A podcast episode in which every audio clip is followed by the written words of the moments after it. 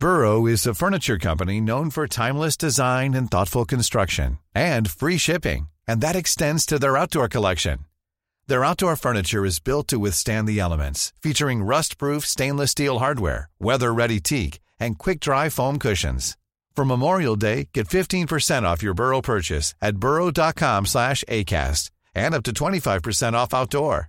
That's up to 25% off outdoor furniture at burrow.com slash ACAST. Do you know a student getting ready to go to college? Or are you looking at going back to school yourself? The Woodward Hines Education Foundation and the Get to College program help more Mississippians get to and through college to get certificates and degrees that lead to meaningful employment. They offer free college planning advice, including hands on FAFSA completion assistance through in person or virtual appointments. Visit gettocollege.org to learn more.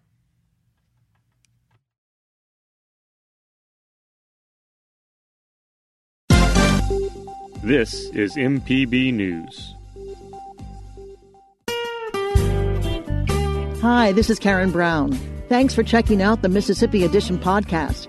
If you like what you hear, click subscribe, hit like, or leave us a comment if your app has that feature. Then find other MPB podcasts by searching MPB Think Radio on your favorite podcasting platform. Thanks.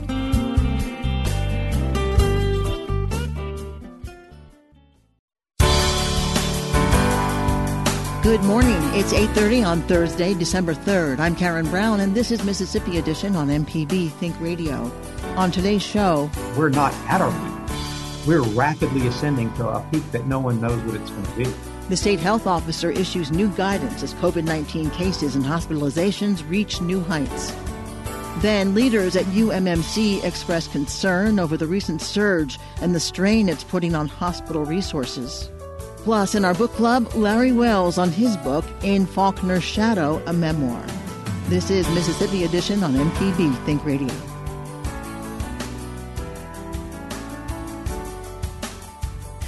The coronavirus pandemic is reaching new heights of severity as widespread transmission continues in the state. Yesterday, the Department of Health reported a record high 2,457 new cases of COVID-19 in its daily report.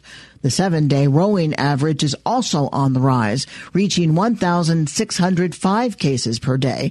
That's up from the previous record of 1,409 earlier this week. The steep rise is causing State Health Officer Dr. Thomas Dobbs to issue additional public health guidance. Dobbs recommends all residents avoid social activities that could contribute to transmission of the coronavirus, specifically noting parties, weddings, funerals, family gatherings, in-person church services, and sporting events. He says these types of events have a chain effect that lead to wider transmission. We have seen numerous outbreaks linked to these events. We've seen these outbreak events lead to uh, outbreaks within long term care settings and nursing homes. And we have seen people who went to funerals last week who are on ventilators today and are likely to die. These are very serious concerns that we have. And as we see more deaths, there are going to be more funerals and more opportunity for outbreaks for funerals. So please, um, I urge you to be thoughtful about this. Funerals are especially high risk uh, endeavors because people invariably are going to hug, they're going to they're going to touch, they're going to cry, they're going to share their condolences.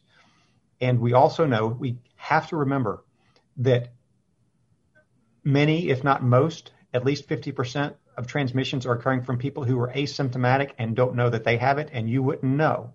That's why it's important for us to avoid all social gatherings and assume that anyone with whom we come in contact is going to be a contagious coronavirus case. Daily case counts, hospitalizations, and rolling average metrics have all risen beyond their summer peak highs. Dobbs believes the state hasn't seen yet the crest of this current wave. We're not at our peak. We're rapidly ascending to a peak that no one knows what it's going to be. So we're way higher in our daily case counts now, and our hospitalizations are growing at a rate that is absolutely terrifying. Um, so where's this going to end? Well, it's not going to end, you know, at least for weeks, right? If we did everything perfect today, it's going to be a week or two before we would even see an impact of that because we're still going to be processing all the people who are exposed and who are going to get sick and who are going to die. So, you know, without a doubt, I think we're headed into the darkest period of the coronavirus for Mississippi. Yesterday's record high daily case report came less than a week after the Thanksgiving holiday. Dobbs believes some of those cases can be attributed to Thanksgiving activity, but suggests many more could follow. Certainly, we know people traveled before the Thanksgiving holiday directly. Um, and actually, and I'll be honest, some of the cases that um, we've seen and that I've personally diagnosed this week um, contracted the disease when they were visiting family um, in town or out of the state um, and then they became symptomatic. The test turnaround is, is, not really too bad right now, but I think we're still seeing the front end of that wave. I, I do think, I suspect that you're correct that we're going to start seeing more and more as the, the week progresses. State epidemiologist Dr. Paul Byers says the state has exceeded the summer peak of high cases. Deaths, though, have not risen at the same rate. But Byers says it's a metric that needs careful attention as cases and hospitalizations rise looking at the peak that we had uh, back in the summer, um, in late July and early August going into September, you can see that we have now um, exceeded what we thought at the time was our peak activity. As we have um, more and more transmission within the community, obviously that does translate to um, more um, impact on our vulnerable um, adults, especially in long-term care settings. Um, and we are seeing um, additional deaths. And if you look at our um, our current deaths, you can see that although we haven't risen to where we were over the summer spike that we had, we are starting to see increases. And we do anticipate that those numbers of deaths are going to increase over the coming weeks, uh, especially with the number of cases that we're seeing now. Dobbs says now more than ever, residents need to practice personal discipline by avoiding gatherings. We're seeing situations where um, an asymptomatic kid gave it to a parent, gave it to a grandparent, and now we're looking at a funeral. Um, it's it, it's really sad. It's lamentable, and the saddest part of it is it's entirely preventable, and it's preventable for the most in the most simple of ways. Is we don't need to be having social events, period, of any type whatsoever, right now we're almost to a vaccine that looks very effective and very safe. We've just got to just have a little bit of discipline right now, or we're going to see a lot more funerals.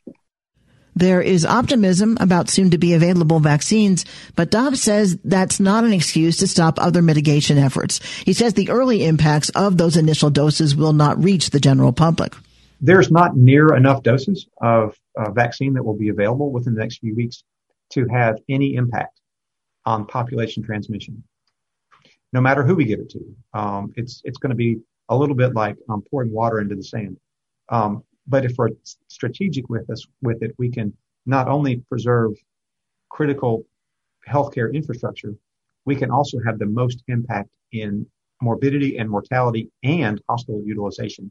And so for this, these reasons, uh, frontline healthcare workers and long-term care facilities have been prioritized at the federal level from that decision making, and we certainly agree with that, Travis. Over 57,000 Mississippians have contracted COVID-19 since the prior statewide mask mandate expired on September 30th.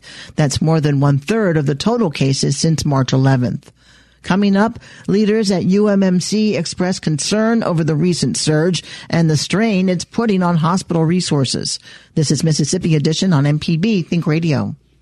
Hi, I'm Walt Grayson. You can now listen to the wild, weird, and wonderful stories of Mississippi with Mile Marker. Some of the big names that travel up and down the highways, obviously Elvis and Johnny Cash, and you had Jerry Lee Lewis, Carl Perkins. Join me as we hit the roads of Mississippi on Mile Marker. Johnny Cash suggested that Carl write a song called Blue Suede Shoes. That was all kind of created with Aaron Amory. You can listen by going to mpbonline.org slash radio or by using your favorite podcasting app.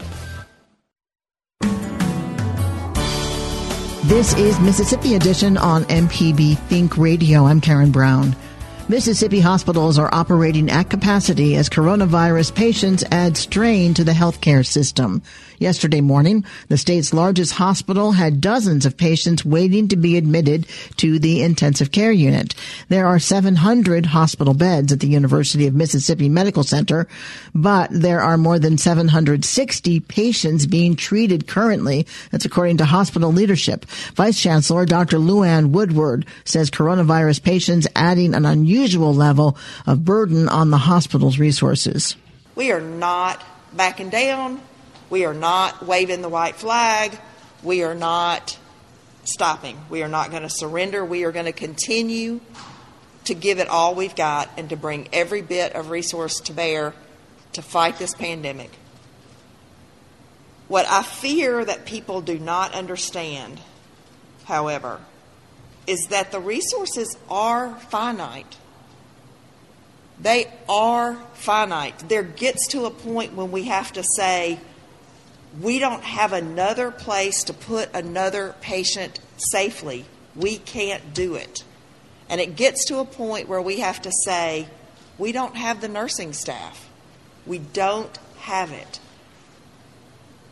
The grave concern that I have is that people just generally don't understand the resources are finite. There is a point where you have done all that you can manage to do.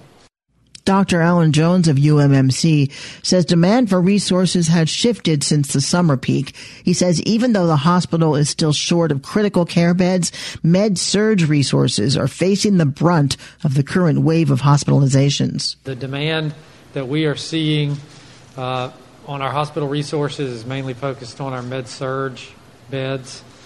Um, n- not like the previous peak that we saw in Mississippi uh, but a little bit unique. Uh, less uh, strain on critical care services, less demand on critical care beds, although we still are running at a deficit of critical care beds. Uh, the deficit between our med surg beds and our critical care beds have flip flopped with this peak. Hospitalizations across the state are at an all time high for COVID that they have been. We hit one yesterday and then we hit another one again today. Um, it appears as though uh, more hospitals have med surg capability and med surg beds. So that the, the hospital systems are weathering this surge presently uh, a little bit better than they were with the first surge.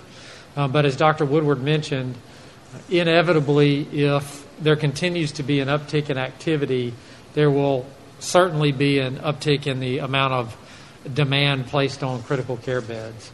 That, coupled with the fact that not only is Mississippi full, but our uh, region is full, the surrounding states, and then the states, uh, you know, in, in, a, in another standard deviation around that are all full. Uh, as we all know, this is a nationwide phenomenon treatment and care of COVID-19 patients have evolved since the summer wave. Dr. Jones says hospitals are adapting their care, providing them more flexibility as new admissions come in. At the peak back in uh, back in the summer, we had high 90s at our maximum number. Um, but we also are doing something a little more unique here now is we'll remove people off of isolation so that they can go into a normal bed once they've passed the infectious period. Um, that allows us a little more flexibility with our resources for COVID patients. Um, so, again, I want to emphasize that I said this earlier the, the number of patients hospitalized across the state are at an all time high. We've seen a shift from ICU type patients to med surg and there are more hospitals and hospital beds available on the med surg side. So that has allowed um, more flexibility within the larger hospitals to care for these patients. But we're full. If anybody doesn't think we're full, we can walk you around and show you where we have patients and nowhere to put them. UMMC administrators were among the many healthcare leaders that began calling for a statewide mask mandate last month. Dr. Woodward says she sees no reason to be antagonistic with Governor Tate Reeves over his decision to maintain his piecemeal mitigation strategy. I, I would say there is really no gain to be had in in me trying to be in any kind of antagonistic stance with the governor. In the, at the end of the day, we are all on the same page and we're all on the same team, and we're trying hard to do the right thing for Mississippi. I don't know what data inputs he's getting and what opinions he's getting. I do feel that a statewide mask mandate would be important and would be valuable. Does that mean everybody's going to wear a mask? Of course not. I mean, they're just not, some people won't care that there's a statewide mask mandate, but some would. And it definitely sends a signal that this is an important component, not the only thing, as we've said, but an important component of what we as citizens can do. Reeves has added 54 counties to his executive order. Provisions under the executive order include the requirement of a mask when in public and restrictions on the size of social gatherings. Dr. Woodward is pleading with all Mississippians to adhere to advice and expertise of healthcare experts. I would plead with people to trust information from reliable sources not to believe every wild rumor and crazy thing you hear. Trust reliable sources for information. Wear a mask. Avoid gatherings that are not essential. Today, Dr. Dobbs and his team at the Department of Health put out a health alert network speaking to that to say, please go to work, go to school, and only attend essential activities the non essential social gatherings, be they large or small, are killing us. So, those are the things that I would try to relay to the public. Trust credible sources, wear a mask, stop non essential gatherings. That is where we are shooting ourselves in the foot as a state. I don't know how many of you follow me on Twitter, but this morning I tweeted, and some of this was in the tweet. But I have lived in Mississippi my entire life. This is my home, this is my state. I love this place. So many people here have committed their career to doing everything they can do for the betterment of the state of Mississippi. I have seen us as a state respond to disasters and emergencies in miraculous ways so many times I've been so proud of the citizens of Mississippi and how we responded to hurricanes and tornadoes and, and showing care and compassion for our fellow man. That is who we are. And right now, somehow, we've got to communicate with people. The way to do that in this pandemic is to wear a mask and to restrain from those gatherings where we're indoors and we're with other people and that's where we are putting ourselves at the highest risk. University of Mississippi Medical Center Vice Chancellor Dr. LouAnn Woodward. Coming up in our book club, Larry Wells on his book, In Faulkner's Shadow, a memoir. This is Mississippi Edition on MPB Think Radio.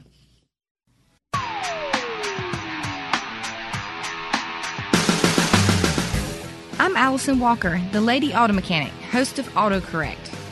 If you're enjoying this podcast, try my podcast, AutoCorrect. We help steer you in the right direction with your car problems. Find me on any podcast platform or at autocorrect.mpbonline.org. This podcast is a local production of Mississippi Public Broadcasting and depends on the support of listeners like you. If you can, please donate today at mpbonline.org. And thanks.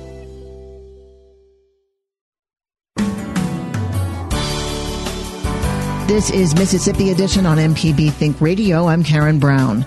There is much we know about Oxford's most legendary writer, William Faulkner. But in his new book, In Faulkner's Shadow, a memoir, Larry Wells delves into the author's influence on family and community. Brown's wife, Dean, Faulkner's niece, could provide details and perspective on life at home with the Nobel Prize laureate. He had a powerful impact on his family. I mean, he was he was known through, throughout the town, of course. Really, he was a genius from birth. In the schools, he was a leader. He played quarterback on the football team. He was very popular, and only after he grew up and became a writer did the town think, well, that's not the uh, normal occupation for a young man in Oxford, Mississippi in the 1920s? And they began to tease him and, and make fun of him and call him Count No Count. He, he had a sort of a breakup with the, the town in that he was determined to pursue his calling, which was to be a writer. He was aloof to a certain extent, but at home with his family, he loved those children and he had three children under his roof as he was writing all his brilliant novels. The effect that he had on them was really powerful, and they carried that strength and that sense of wonder about literature and life all their lives. That's what I, I wanted to show in my book. Now, your book is two parts in terms of focus the family being the first part, and the second part about you and your wife co founding Yoknapatawpha Press. What was your mission? Well, we sort of backed into the publishing business. We would have never started a press. We were teachers. We were English teachers. We were teaching at Northwest Community College at the time. We'd both gotten our degrees at Ole Miss. And I was asked to edit a book of photographs of Faulkner called William Faulkner the Cofield Collection. And they were photographs by J.R. Cofield, who was William's family photographer. He was just a local photographer, studio photographer, and Dean furnished about a hundred pictures for that book out of her own collection. We found pictures from all over. We we had Faulkner scholars bringing us pictures. There was a young man who showed up at Rowan Oak in the 1940s who was a student in, in Iowa, a college student, and he took his name was Dan Brennan, and he took some wonderful pictures of Faulkner that were candid photos of him with his family so we were able to put all this together and make a, a narrative of Faulkner's life, a photographic narrative. We backed into publishing with that book. What year did you start the press? We bought it in 1979. There have been some pretty notable writers in the Oxford area in the years after who I don't know would have stepped into William Faulkner's shoes, but certainly were notable. Oxford began to evolve from under Faulkner's shadow as a one writer town in 1980 when Willie Morris came to teach at Ole Miss. And Dean and I helped him get established. We led a fundraising drive that raised the money for his salary, actually. And Barry Hannah followed soon after. I introduced Willie and Barry. They'd never met before. Ole Miss hired Barry, even though they were dubious of him as a real character. He was very eccentric. For example, Barry said he wanted to meet the um, English department, and we said we will give a dinner party, a buffet dinner, and and bring them and their wives or husbands. So we're giving a dinner party for about 30 people, and Barry doesn't show up. I knew he was he was staying at Holiday Inn. so I called the bartender. Clyde Goolsby was the, the great venerable bartender. Uh, we all love Clyde.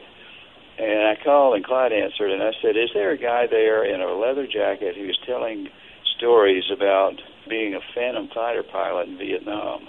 And he said, "Yeah, would you come get him?" and Barry Hannah was lying about having served in Vietnam. I got Barry and brought him to the party, and by that time it was nine or nine thirty, and just about everybody had left. But thank goodness the chairman and the search committee had stayed, about four or five teachers. So they they liked Barry, and they wanted they wanted to hire him. But he, remember, he had not done well at University of Alabama. He had to leave because of a incident that involved a pistol in his classroom. So, uh, Evans Harrington, the chair of the English department, called me and said, "Do you think we can take a chance on Barry?" And I said, "Are you kidding? You'd have the Willie and Barry show. No other school in the South could match it." So they hired Barry and were happily leading the South really in terms of literary acclaim there for a while. Larry Wells is the author of In Faulkner's Shadow, a memoir. Larry, thank you so much for being with us. Okay, thank you, Karen. I appreciate it. This has been Mississippi Edition on MPB Think Radio. Thanks for listening to the Mississippi Edition podcast from MPB News and MPB Think Radio. Don't forget to subscribe if you haven't already, and if your app lets you, leave a comment or review. We really do appreciate it. Remember, you can always get in touch with MPB News on Facebook and Twitter, and fresh episodes of the podcast are posted every weekday morning. I'm Karen Brown. Thanks for listening. This is Mississippi Edition from MPB Think Radio.